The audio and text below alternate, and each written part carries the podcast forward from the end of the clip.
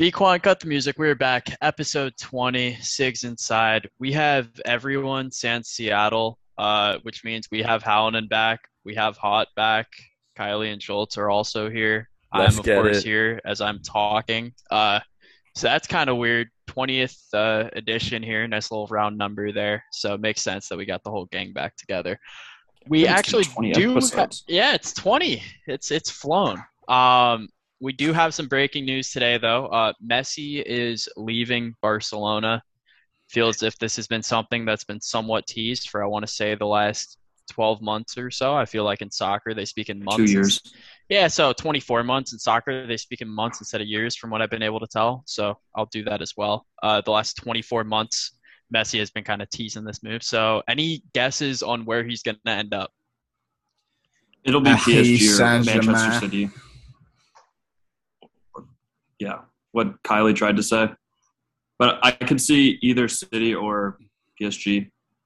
City just spent $100 million on Jack Grealish for some reason. So I don't think they have quite the funds to put forward Messi with all the wages. But, I mean, they could because it's Manchester City. And they can afford anybody.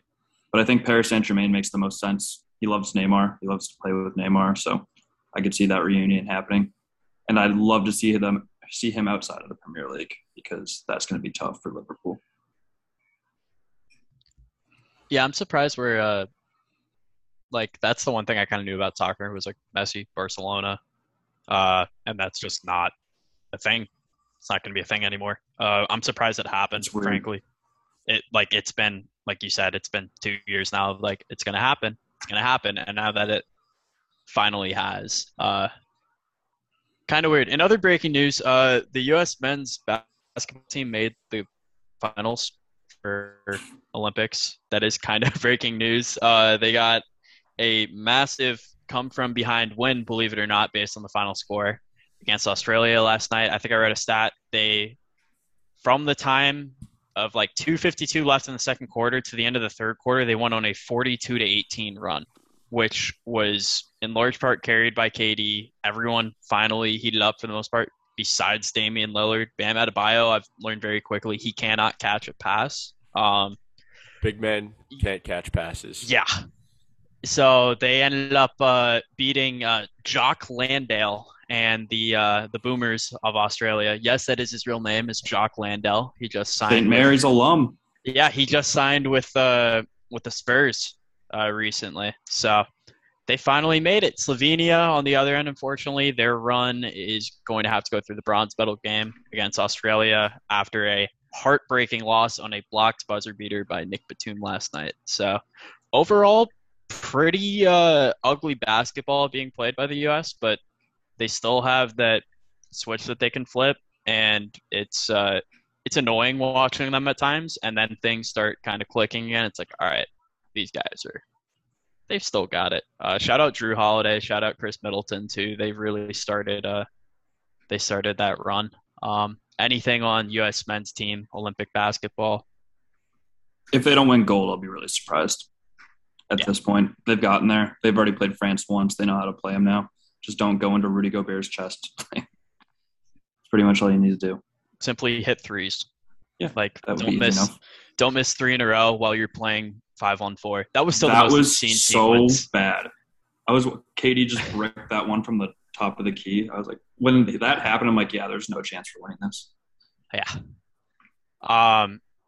So that's it for breaking news for now. Now we're going from basketball to even more basketball. NBA free agency opened up this past week. A lot happened. Ben Simmons wants to go to Golden State, isn't talking to anyone. DeRozan went to the Bulls. The NBA draft happened. Just a lot of stuff that we really have to cover here. So I think let's start then with the draft. We can just go through biggest winners, losers, could be players, teams, whatever. So whatever you want to talk about draft-wise. The draft is a sick time. It's a great experience. I actually worked the draft, so I got to escort Cam Reddish, and I showed him all throughout.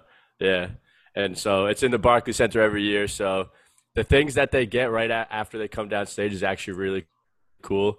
So I had a little earpiece in, I grabbed Cam right off stage. Dude, no way, that didn't happen. Yeah, and so I take him to each of his interviews. I get him whatever color Gatorade he wants. I think he wanted purple. Got him his purple Gatorade, and then they actually get custom watches of the team they get drafted by, which is pretty cool. They get to go to a snack room for any food and stuff they want. They talk to a bunch of people, and then they could go to like get custom beats. But a lot of the guys have separate deals already, so they don't want to touch that. So like, no, we don't want to go anywhere near the beats. Like we're talking to another company or something like that. And then you just take them to their families right after. It was actually super cool. One of the coolest things I'll ever do. So question on the watch here. Is that based on what team like drafted them, like the announced pick, or what team they end up with? So like would New Orleans Noel get a New Orleans Hornets Good watch? Question. So we were told specifically if our pick got traded, we don't go anywhere with them. We take them to a separate back room.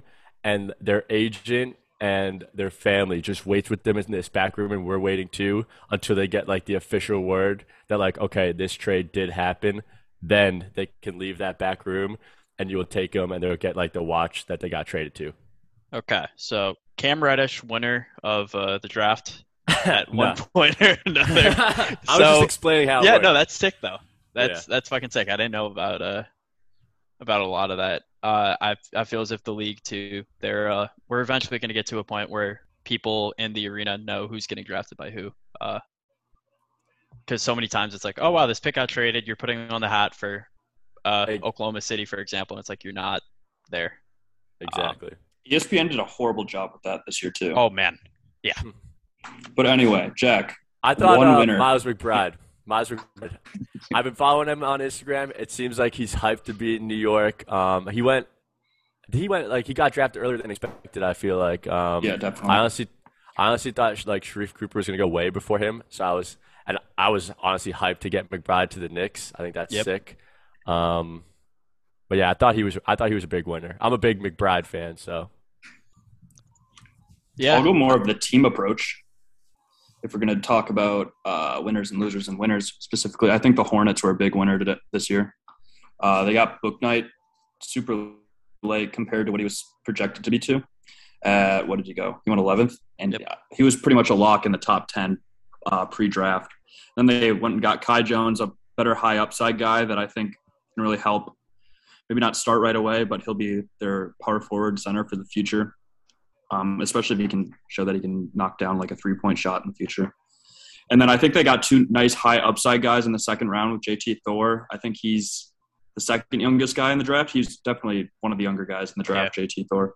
And then Scotty Lewis, who you guys all have seen his hoop mixtape from high school. I mean, he's just got insane bounce. So obviously he doesn't have a lot of basketball skills. That's why he's going second round. So if he can kind of find those tools in the G League, on like a nice two-way contract, I think Scotty Lewis could be a nice flyer that they took in the second round. But overall, I really like the Hornets picks. I think Booknight fits really well in that backcourt with LaMelo, and he can kind of play that 2-3 in the NBA. So I think there's going to be a lot of nice movement in the Hornets direction. You know, I mean, I don't know how you guys feel about that, but I really like the Hornets draft. Yeah, I can agree with that. I mean, that slide too is really unexpected from Booknight because he was in conversations for Oklahoma City at 6, and I think when OKC didn't pick him, that really kind of set everything into a little bit of a tailspin there. Hot, I'm gonna bump it over to you here. Interested to see what you're gonna say. Maybe some Brandon Boston slander. I'm not quite sure. By the way, you were right. You said earlier on he would not be a first-round pick. So, congrats to you on that one. A couple of friends and I made a bet around that in like last year around this time, and I'm just happy it paid off. BJ Boston sucked dick at Kentucky. Honestly, I'm surprised he even got drafted. But I'm glad to have won upside. I'm glad to have won some money off that. I didn't really love what the Pacers did, to be honest with you. I think Duarte is a bust. I would have went Moody, or I don't know. I don't remember who was all there, but I wasn't a fan of the Pacers. Isaiah Jackson could maybe be something, but They didn't have anyone other than Isaiah, right? And Duarte, or did they have someone in the second round? I'm pulling those up two. Right. No. Yeah. So they had they have a draft and stash guy too. They had the last pick of the draft. Oh, okay. So he won't. Yeah. So. Oh, so was that part that of was the Bucks pick? Yeah. Okay. I think the Pacers just remind me of the Bengals. Like they just are content with mediocrity. And I think that's why I kind of love them in a way, too. I mean, I disagree with that. I think Duarte fits the roster more. We don't need people that are going to be projects. We're not really a rebuilding team. I mean, we're not, like, good or there, but I wouldn't say our roster's in full rebuild, and he's one of the most ready players out of this draft. And we still got a project that we can have like sit. You're like 24. Yeah. Yes. I don't like how old he is. I mean, you're getting him. Not like he's like 30. He'll contribute now. That's kind of the hope is he'll contribute now and for the next 4 or so years, and then you start having those conversations kind of after that. But it's Brogdon was older when he was drafted, too. Yeah, remember that. Really? He was like 22, 23. Yeah. Malcolm Brogdon's older than you think. It's like a Buddy Hield as well. Yeah, Brogdon's 28. Yep, so is Buddy. Buddy's also 28. And how many years in the league? Five. Five. So he was drafted when he was 23 in the second round. Buddy went number 6. So, I mean, I don't think age is, like, the most – like, obviously, you like, for higher upside guys, definitely you want a younger guy. But Duarte, you know what you're getting. Like, you saw him for the past 3 years. Who said this? I think Jay Billis said this. And it's a really good point. If Chris Duarte was a 4-year starter at Kentucky or Duke or somewhere, he would be going – like, he would have been – had a lot more name recognition. He'd like everybody would love this pick. They'd be like, this guy was a stud for 3 to 4 years. I think that's probably really true.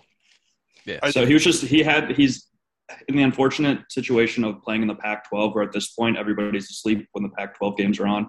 So you don't really watch him until he makes the tournament. And to be fair, he had an amazing tournament. That Oregon team just destroyed Iowa in the second round. Like Duarte was phenomenal in the tournament, but obviously, I agree with Kylie. I think it's if you're drafting a guy that's ready right now, then Duarte was the pick.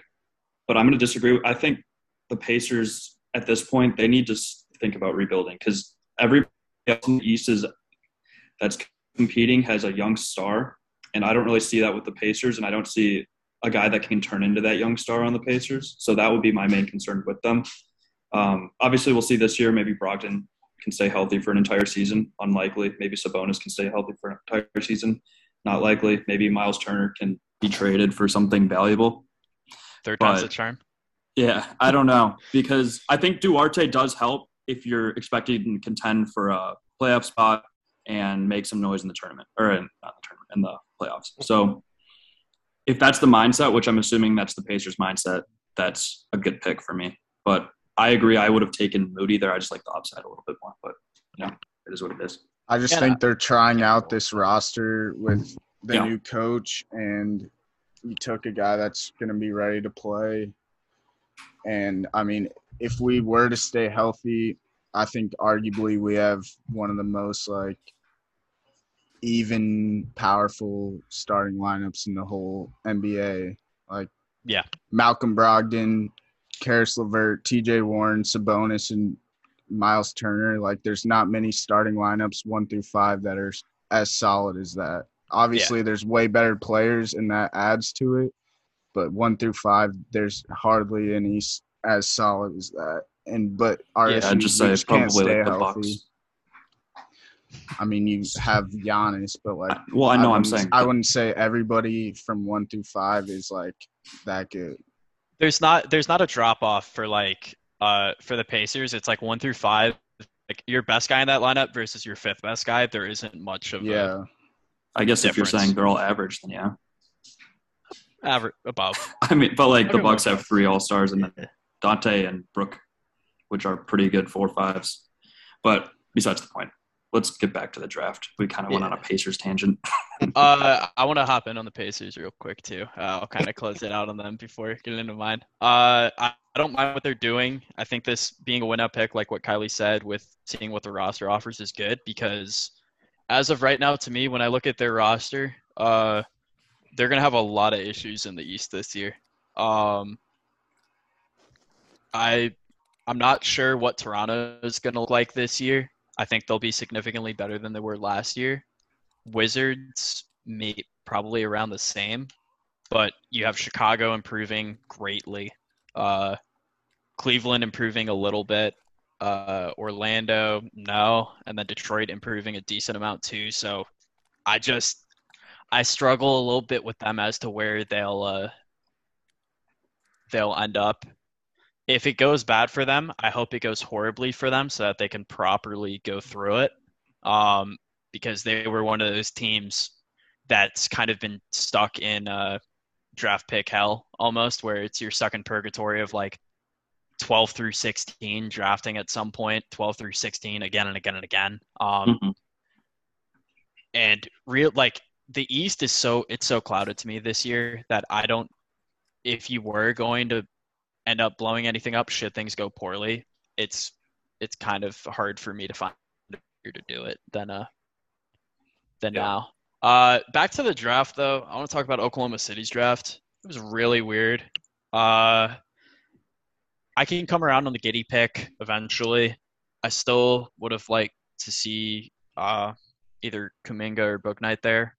I get why we went Giddy. I've learned to trust Presti. If he sees someone that's oversized and can play make, he's going to pick them. That's just how it goes, especially if they can't shoot. Our whole MO is athletic guys that are big and cannot shoot, but maybe can eventually. And we got plenty of those there. Super happy SGA signed his max extension.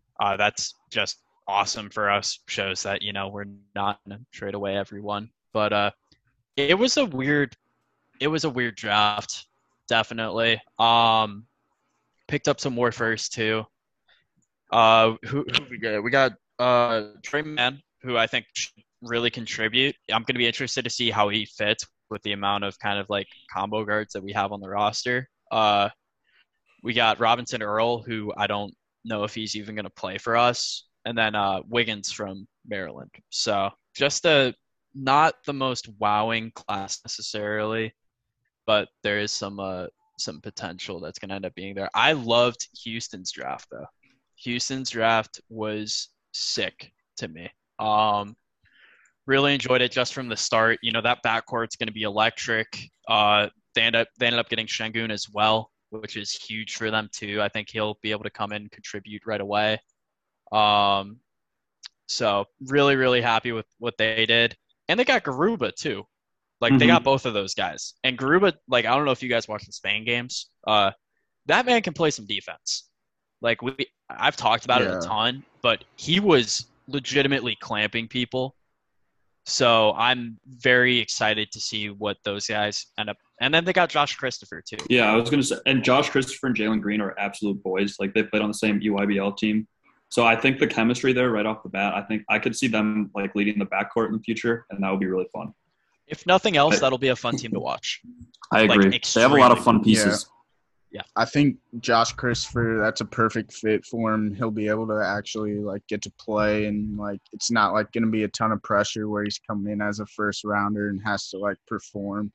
He's obviously shown the potential being that high recruit, and he ran into some injury problems and maybe not the best situation at Arizona State, but I think that potential's still there and he'll be able to grow into it with the Rockets, where there's not really it doesn't really matter what they do because they're going to be so bad, but he can just grow into that kind of find his niche in the NBA.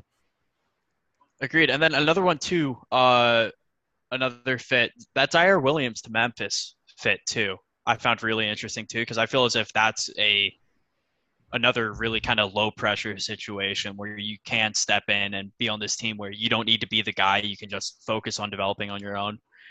There's no shot he breaks into the starting lineup. You've got Kyle Anderson there. But coming off the bench for them, he could be a super, super valuable addition, especially if he's able to put it together. Like, that is going to be a pick that we look back on. Like, that wasn't a reach. Yeah. So, should be interesting. I think now is probably a good time to transition from. Oh, I got one more winner. I might have. I really like the Nets draft.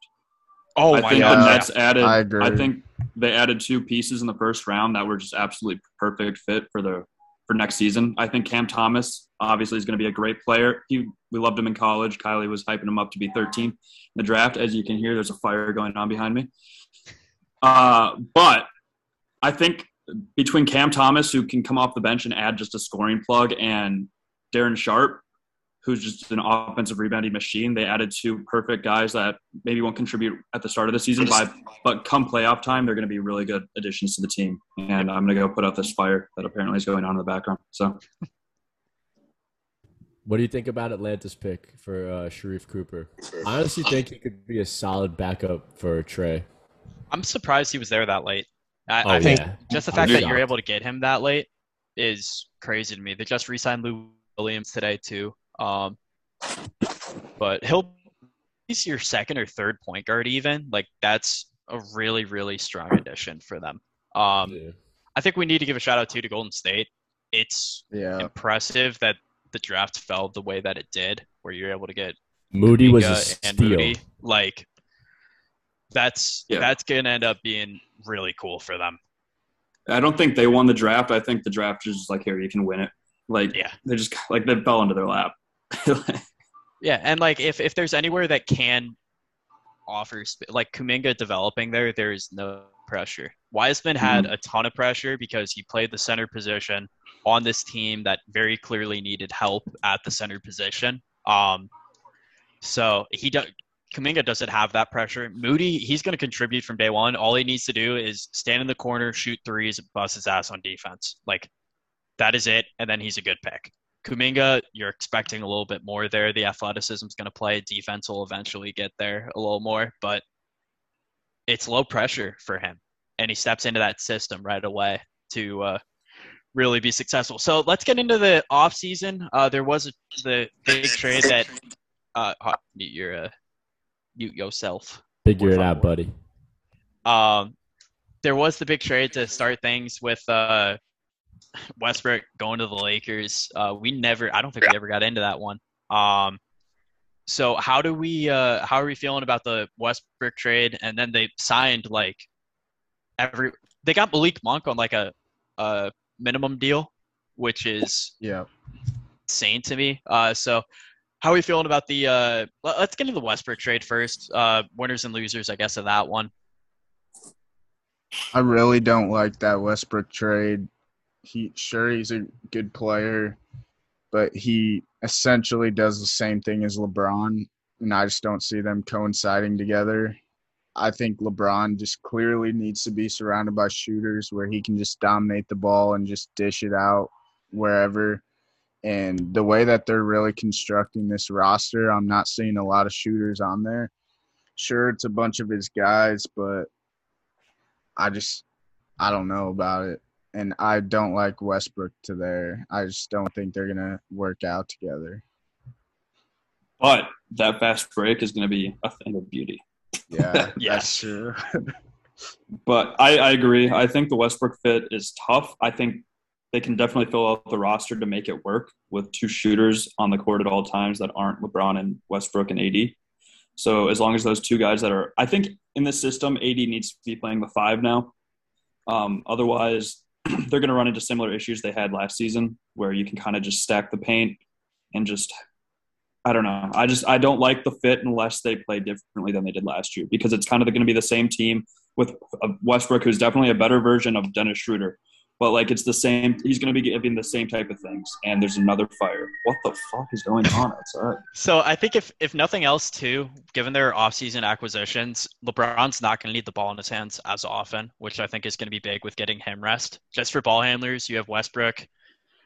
You have Malik Monk, who can play with the ball in his hands, and Kendrick Nunn, who used to be able to, kind of fell off of a cliff. But he had such a hot start as a rookie out of nowhere. But you've got these different additions here. I just want to apologize to Lakers fans. Got clowned for saying Kuzma, KCP, and Harrell couldn't fetch anything, and they got an MVP return out of it, technically. So shout out them. They were right the whole time. I like what the Wizards were able to do with this, though. I think their team got significantly better. They were able to get Dinwiddie out of the deal too, who should be a. I like the fit with Dinwiddie alongside of Beal better than I like Westbrook alongside of Beal. Just because it's more of a steady presence. Westbrook's a floor raiser, I would say, and Dinwiddie can be the type of guy where you can work things out with him. He can handle the ball well. He can shoot well. Just overall, just a solid point guard. So I love the move from the Wizards' perspective and from the Lakers too. I want Russ to get a ring. Like, if the Lakers win a ring, this is the first time I will ever say I will be happy. I love that man to death. The fit is an interesting one, though. On paper, it should not work, but I have no doubts that it'll end up working itself out. The other big move too was Chicago got like everyone. I want to say that would have been like the second biggest, the biggest move, right? Would be Chicago signing. They got DeMar. They got Lonzo in the sign and trade. They got Alex Caruso. Lauri Markkanen's probably going to. I think I read the Charlotte Hornets. I believe that was correct.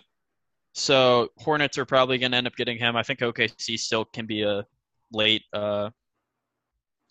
contender in that with that. So restricted free agency starts tomorrow, essentially, where guys can officially sign those offer sheets. But yeah, Bulls. Good Lord, they're making moves. I feel bad for Kobe White. He's kind of the forgotten one in all of this. I know. I actually loved him. I love his hair. I feel like they've got to move him now, right? Like they have to. Caruso. They have to move. What do they? They don't need like they made Archdiacono. Like Caruso is just like, is he gonna start? Like he shouldn't. He's not that good. No. How much did they pay him? A little too much. Caruso? I thought they paid him a lot. Yeah. Caruso didn't make all that. I feel like that's a fine contract for him. I want to say he made like. I thought it was like what was it? I think so. It's 4 years and $37 million. I feel like that's fine for Caruso. Oh, I thought it was 3 years. It's four. It's 4 year, $37 million. I don't know if there's an option on the end of it or what, but I thought I'm fine. I'm fine with that. Because like you've got Vucevic for a little bit. You've got DeRozan now for a few more years. Levine, you're hoping to lock up soon, and you're willing to go into the luxury tax for him, and Lonzo's now locked up. Like, that's a solid – and then Patrick Williams, too, probably slots in at the 4 this year. That's a sick lineup. They have Wendell Carter, too, right? No, he got traded to he went to Orlando, actually. Yeah. Oh, yeah. For Vucevic. For Vucevic. Yeah, so their backup's Tony Bradley, actually, which is a sick acquisition for them, too. Like, that's just a solid bench big there. Like, they've got a strong – and then they got a DeSunmu too this year in the draft. That's what I was going to say. There's too many cooks in the kitchen for the point guard / just all guards position for them. I think they're going to have to move one of them. Yeah. Kobe White, I think, is going to be the odd man out there because they're going to have to pay him in 2 years, 1 year. What's his first option? 2 years, I think. He's so cheap, though, and he's proven to be a good scorer, so I don't know why they get rid of him. But like they just have so many guys that play the same position now.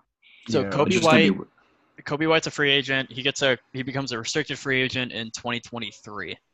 Oh, I would have a tough time trading him if I'm the Bulls, just based off of the production. Yeah. I'm sure he's a negative on defense. I haven't watched Kobe White play enough, but I just.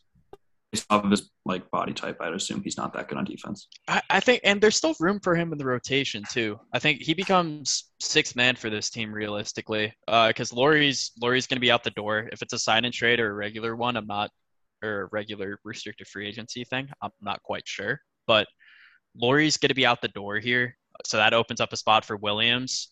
Kobe and Caruso are the first two guys off the bench realistically to me. DeSunmu, I think he'll be third point guard, but I don't see like Caruso having the ball in his hands necessarily a ton. unless he's alternating with Kobe. Russo's known for his defense, right? Yeah, he's a great defender. Yeah, so I think you'll realistically, I think you'll have some lineups with them where you move DeRozan out, maybe you run him with the bench, and you just go Lonzo, Caruso, and then Levine at the three. So a little bit on the smaller side, but defensively, that's having Lonzo and Caruso right next to each other, like two borderline. I don't know if Lonzo's got an all-defensive team yet, but two borderline all-defensive players on that team playing next to each other, the guard position, like that's a sick lineup. They're to me, like they're one of my like top five most exciting teams that I'm looking forward to seeing, just because you have this influx of talent. The Vucevic addition was sick for them too, but now you have like a solid point guard. You've got DeRozan, who I'm not huge on, but it's a name. He should be able to contribute. He's got a little bit more to work with now than he did. It's looking like it's going to be a fun team right there. If nothing else, Cleveland too. I forgot Cleveland got Ricky Rubio. So that kind of, and the only reason I'm bringing that up is because of what Rubio did to the U.S. men's team. He went insane. I don't know how we get that Rubio over here, but he's now in that guard rotation with Garland, with Sexton, and they've got Cleveland's kind of getting this young core going over here. With they got Mobley, Okoro, Sexton, and Garland now that are all kind of potentially turning into something, which is it'll be interesting to see. So far, Sexton's still on the roster, which is somewhat surprising. No? Yeah, I agree with that. But I mean, I like Sexton, so I don't see the need to move him, unless you get something that's like benefits you tremendously. I like Sexton. I've always liked Sexton, but you know, we haven't talked about the Heat yet. And I think we need to talk about the Heat. Kyle Lowry is going to be a great addition to that team with his giant butt. And they also gave Duncan Robinson a lot of money. Yeah. I think he's worth re-signing, but that pretty much, like looking at, okay, actually that's not even, they gave Jimmy Butler too much money for too long. Cause he's, what is it? 5 years from now, he's going to be making $30 million still or something crazy. That's and Jimmy Butler's like what, 32 or 33 at the time right now. They're going to be paying a 37-year-old Jimmy Butler. I want to say it's $43 million. Yeah. That's tough. That's wild. I think to me, like when I look at those contracts though, that signals to me, like this is the Heat going in on this core, and it's like they're willing to wear it too. They don't like if you don't sign Jimmy Butler or Duncan Robinson, you're not going to be able to sign someone else in place of them because they were already so like up against it. It's going to get ugly though. Don't get me wrong. So Jimmy's actually going to be at the end of this extension, he'll be 36 years old, making $51 million. That's too much. That's a tough sell. Yeah. Like it like these moves all seemed like win now moves for the Heat, but like I don't know if they're in the position to like be like I don't think Kyle Lowry necessarily puts them in the top 3. Like I still don't think they have enough to beat the Nets or the Bucks in the first round. Who maybe they do, but I like Kyle Lowry's aging. I know he's still a great player, but he kind of needed to be carried by Kawhi Leonard, and I don't see Jimmy Butler being the guy that can carry a Kyle Lowry to the finals. But in terms of players that the Heat could have gotten in the free agency, I think Kyle Lowry is probably the best fit for them. Yep. And they not stole because we didn't want to pay PJ Tucker apparently, but they took PJ from us. That was a weird one. You know, it is what it is. I read, and apparently it was something to do with the tax. I thought we were tax exempt for keeping him, but apparently that wasn't the case, which was kind of strange because we had his bird rights. So I thought that meant that, like, if we went over the cap, he wouldn't have counted against it. But maybe I'm wrong. Well, so all that means is you can pay over the tax to a certain point, but you'll still get hit with the luxury tax on it. They could have paid him. If they want. Yeah, we could have. I don't think he's an aging player. Yeah. He's 37. I don't hate the fact that we didn't pay him. It's just we haven't really replaced his role yet with Semi Ojeleye, Rodney Hood. But we got Bobby Portis for pennies. So did that sign and trade officially go through too? For Lowry. I know that there were questions about where Goran Dragic was going to end up because he was going to go the other way. So Ochoa and Goran go the other way to Toronto. That's actually a good pickup for Toronto. Those are two solid players. Goran's probably going to be out the door, though. Yeah. Ochoa. I think Ochoa he's been great. He'll be great, but he's been a good player. He's good for them. This is only his second year, right? Yeah, the one spot for Goran, I feel like that has to be Dallas. Like, he has to go to the Mavericks. There's no other possible spot that he can end up. But that's kind of the last domino to fall with them. I feel like there was another Phoenix, real quick. With that Chris Paul extension, that number was insane to me. That's a good Jimmy Butler type thing. Yes. However, his contract is a lot more friendly than it initially appears. His contract is only half. It's 50% guaranteed for the 2023-2024 season, so they could cut him and only have $15 million on the Bucks. And then the 2024 season is not guaranteed, so they won't have to pay 39-year-old Chris Paul $33 million if they don't want to. Well, that's good. Which is good, yeah, because once again, this man is just making obscene amounts of money. He has now made a total of 400 at the end of this contract. He'll have $419 million in contract earnings. Plus quite a few dollars. Yeah. Plus State Farm. Yeah. All right. Who are we missing here? The Knicks. Yeah. Oh my gosh. Yeah. The Knicks. Hallinan, I feel like since you're a New York guy, how are you feeling about the Knicks offseason with their free agent acquisitions? You're going to have to remind me of them because I haven't been following. All right. So you have Derrick Rose, Nerlens Noel, and Taj Gibson and Alec Burks all coming back. You have Evan Fournier signing the 4-year, $79 million deal. I want to say that was the number. And then you have Kemba Walker coming over. That's who it was. Yep. I like the Kemba a lot. I was worried a little bit about his age. Like, I almost feel like he's like a former shell of himself. But I hope he's solid for like this upcoming year and probably next year. I'm just worried about after that. Mm-hmm. But Evan Fournier, honestly, like, I don't know that much about Evan Fournier. I was hoping for a little bit like more like better known name, but I mean, I'm sure you can throw some stats at me about him. Yeah. So he's a good shooter. He's a shooter. Good shooter, on the tall, 6'7" shooting guard, essentially. Career averages 14 points a game, 45% from the field, and 38% from deep. So is he good at defense? Passable. Okay. Passable at defense, I would say. I mean, his height gives him advantages. How do you not know who Evan Fournier is? I know who Evan Fournier is. Like, I don't know his game, though. Honestly, like, that sounds solid for Knicks because they needed a shooter. So, I mean, if he can knock down the three, and now we have Kemba at point, I think the Knicks should be solid. Yeah, he shot. Because if they're bringing up, what'd you say? 46% last year for Boston. So that's exactly what they need. I was hoping for Sexton over Kemba. I thought Sexton, like, bring him in, like, young guy, super energetic, killer mentality, scorer. I was high on Sexton, but Kemba will be solid for the next 2 years. Yeah. And after that, I don't know. And you've got, of course, they got Quentin Grimes as well. Who else did they get? Yeah, I'm not sure how Quentin Grimes is going to pan out. I'm very optimistic with him. What'd you say? McBride, yeah. And then Jericho Sims as well, who may or may not actually make the roster. That center rotation is weird to me because of Nerlens, I think, I don't know if he'll start or if Mitch will start. I really want Mitch to put it together and, like, stop fouling out and getting hurt every single game because that dude is just oozing talent.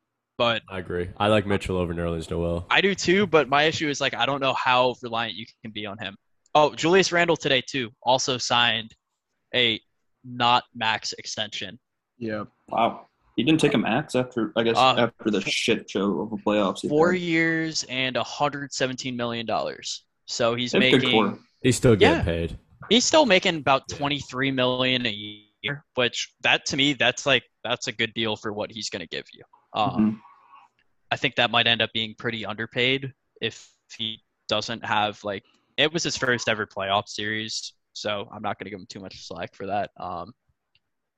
But, yeah, no, he got his money, didn't get nearly as much. And, yeah. I'm shocked that the Knicks didn't overpay the shit out of him because that's something they would do. I'm shocked. He signed if they won the first round of the playoffs, they would have overpaid him. I'm surprised, too. He didn't want to go to the market. Like, he did not want to go to free agency.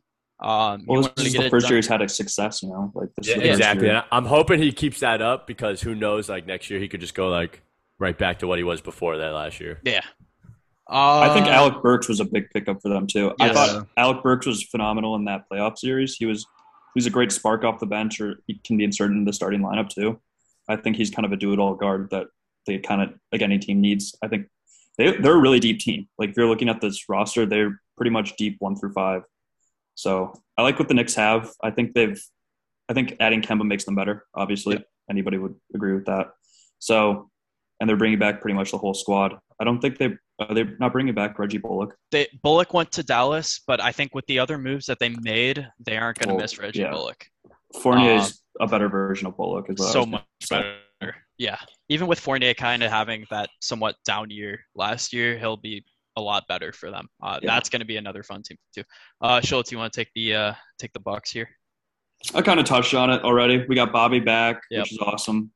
Semi Ojeleye is the Giannis stopper, allegedly. Bless you, Jack. So we got the Giannis stopper on the Bucks with and then Rodney Hood for a minimum deal. And George Hill's back in Milwaukee after we traded him. Then he trashed us for trading him, and now he's back. So whatever. I mean, if he can shoot 40% from three like he did the last time he played for the Bucks, then I'm all for it. And we need a backup guard anyway. We still have an MLE that we can use. Right now I'm hoping for like a Josh Hart would be great or a Danny Green. Danny Green might have signed. Danny Green signed with Philly. Yep. Two years, so he's two years, $20 million. So looking at the market, I think the only person that I'd really like to see us use it on is Josh Hart, just a younger version of Danny Green, in my opinion, obviously with no playoff experience, but I think we could, use a shooter, like a wing shooter. That's like where I'd like to see that used. I also wouldn't hate if JJ Redick came back to Milwaukee. Rent it back, more so for the men than for the MLE, but who knows? But I just love the fact that Bobby Portis loves Milwaukee and he took a pay cut to stay back. Like we could have paid him more than what he took, but he has a player option. So I think he's going to opt out and then we're going to be able to offer him a longer contract because we have his bird rights after that. Yep. So I'm excited to see Bobby back in Milwaukee. I mean, starting lineup is going to be the same as it was last year. And then we have Pat Connaughton, Bobby Portis off the bench. And we said Snortis. Yeah. Bobby Snortis off the bench. Yeah. So I think it's just about adding one more guy, one more piece. And I'm really excited about Sandro Mamukshaveli, I think. Yeah. And Jordan Noor is going to be a stud next year. You can mark my words. Jordan Noor is going to take a step in the right direction. And it looks like the Bucks roster is like full at this point too, relatively. Yeah. Well, we could use one more rotation. Yeah. And we have the money that we could do it with. So. I love getting Mamu on the two-way. That was huge. Perfect for him. Who else? Patty Mills to the Nets. I think we need to talk about that'll be a good fit. That's gross. That is absolutely gross. I know last year I was like, oh, you know, with health and stuff like that, I don't know if the Nets are going to be guaranteed to make the finals. I feel like this year, even if Harden – Kyrie gets hurt again, I think they're much better equipped this year to do it than last year, especially with any more vet men guys that they may potentially be able to pick up here or there. I like the Devontae Graham to the Pelicans. I was going to talk about that also. You can go for it, Kylie. I've been talking. Yeah, I like that as a nice – replacement for Lonzo. Obviously, that's going to leave a big hole for their team. And they also have the young guards, Kira Lewis and Nikhil Alexander-Walker. Yeah, I think he's really going to blossom next year with a bigger role. And I think they're kind of, with those three at the guard position, that'll be solid replacing Lonzo. And I think it's kind of a better fit alongside Zion and Brandon Ingram, just kind of giving a shooter who doesn't necessarily need the ball in his hands to make plays. And I think he'll just kind of be more of a spot-up shooter. Obviously, he'll probably run the point, but I think, you know, Ingram and Zion will have the ball in their hands a majority of the time. So I think getting that shooter to replace Lonzo, who's more of a playmaker, when you already have those big-time playmakers on the team, is going to be a better fit for him and allows the younger guards to blossom and kind of find their role alongside Zion, because I think they have the pieces. They just need to kind of put it together. Agreed. They picked up Trey Murphy, and I think someone that we need to mention too, Satoransky came over in the sign and trade. That guy can run the point guard position at a very high level. Larger guard too. I want to say he's like 6'5". He's 6'7". He's big. He's big. So realistically, like, their guard rotation is sick now. Trey Murphy could help off the bench with them. They got Garrett Temple too. I don't know if he's going to end up staying. But yeah, some sneaky acquisitions. I mean, you got to keep your superstar happy. He's presumably going to be there for the next 6 years at least, minimum.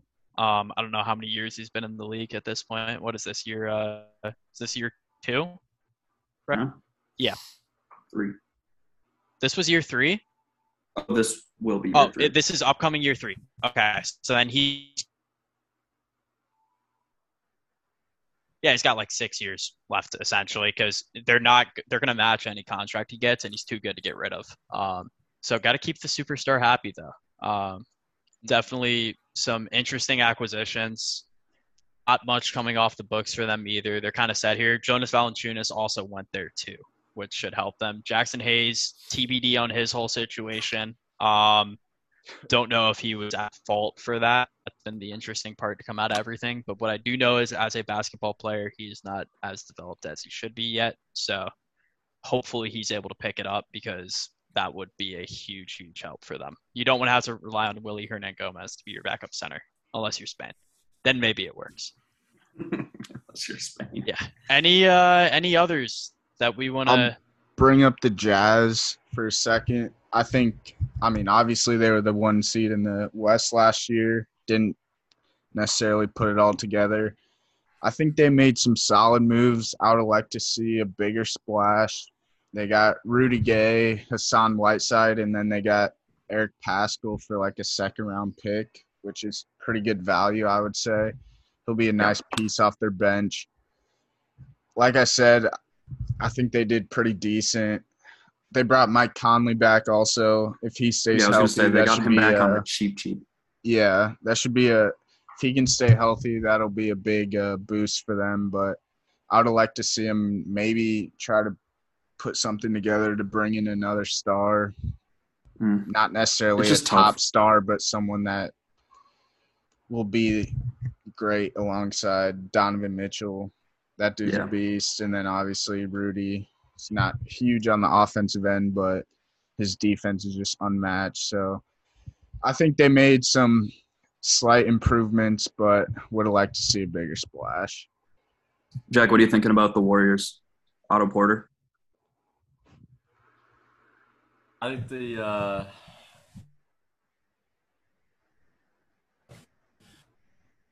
Clay and Steph back together, and Wiseman, Draymond, and their new draft picks, if like Moses Moody turns out to be solid, Kuminga, I think they should be like really good next season. I'm hoping Clay just comes in and just like is back to his former self and just lighting it up. Yeah, that would be a big ask, considering he hasn't played basketball in 2 years. Clay's dope. Clay is dope. You didn't answer a single part of the question about Otto Porter. Because I was thinking, I said Otto Porter twice now. Nah. I don't care about Otto Porter. Otto Porter's old. What? Otto Porter's old. He's old? He's 28. He is. How old is he? He's 28. He's almost 30. This essentially moves Oubre out the door, though, for sure. I'm not a fan of Otto Porter. Yeah, Oubre's still Oubre is trash. That pickup was trash. He is off. He can shoot. The only thing he could do for like the entire first few months of the basketball season was dunk, which is absurd. He had the funniest stats. He's trash. He is trash. So him and Laurie are the two premier restricted free agents, and I think there is a large difference between the two, and both still pretty bad. No reason to me, like, Golden State should be the favorites to come out of the West. I'm going to go on the record and say that right now. What do you think? You think Clay's going to come back strong? You think? What do you think? No, I will be proven wrong. Hopefully, when you have that Achilles injury, like, you are not going to come back the same. Kevin Durant has came back the same. Yes, I wish that was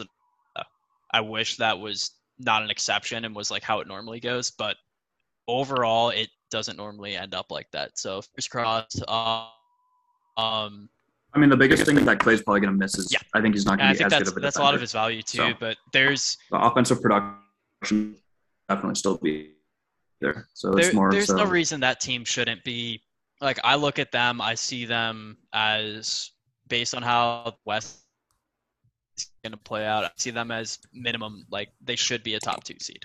That would be fun to see back. Even if Clay isn't the same, I think them and the Lakers should be at the top. Clippers won't be the same. Kawhi got hurt. Mavericks, they improved all that much. Suns will fall off a tiny bit, and the Jazz too. I think we'll see a decent fall off now that we kind of know how to you play against Gobert by stretching the floor against him, which should add value with the amount of shooting out West. Is that all we I got a question. That's all I have. All right, question. Go ahead. I mean, what are the Kings doing? Are they gonna do something with their lives? So they got three really good guards, and then other than that, it's just like, can you do something? Like, I wish I was just like in the position, just like start making some moves. Like, they've got a few solid pieces there, but like, I don't know. What do you guys think about them? They're so, like nothing's going to change. They have a year before they blow it up. Things have always been bad. They've got – this year is it. They've been trying to move off of Buddy, which would make a ton of sense. The Lakers were a huge spot for him. That probably isn't going to happen now. Bagley, they got to move off of to somehow. I don't know who would take him. They got Rashawn Holmes. Back, which is sick for them, but no one wants to go to Sacramento right now, and I cannot blame them for not wanting to go there. They do have a sick, like, their three guards though, with De'Aaron, Halliburton, and Mitchell. That's gonna be really cool. I just don't know how that's gonna play. Like, solid out. 1 through 3 there, but it won't look good. Like, it will not look good. It shouldn't look good. Eventually, they've got Luke Walden leading the show. I just think they could package some things up and maybe switch it up for the better for a trade. Yeah, one would think, considering they have one of the longest postseason droughts, I want to say, in the league. And the Timberwolves not doing anything. I'm just looking right now. Minnesota, I was going to say that's one spot where Minnesota could potentially either A, move off a cat, which I don't want to happen, or B, try to get one of those. I think finding a way to get De'Aaron Fox into Minnesota would be awesome for that team. Yeah. You send D'Lo the other way, and some form of salaries would end up matching. But they could figure it out. They've got a lot of answers, or a lot of questions. We don't have the answers, unfortunately. That's it, right? I'm good. All? Yeah, that's all. I remembered one. OKC signed Mike Muscala. That was big. Take Commanders back. Another 20 draft picks the next few. That is all the time we have, though.